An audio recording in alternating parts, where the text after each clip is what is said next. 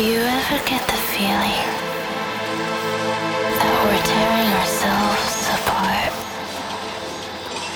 We toss and turn from matter to force and energy back to matter.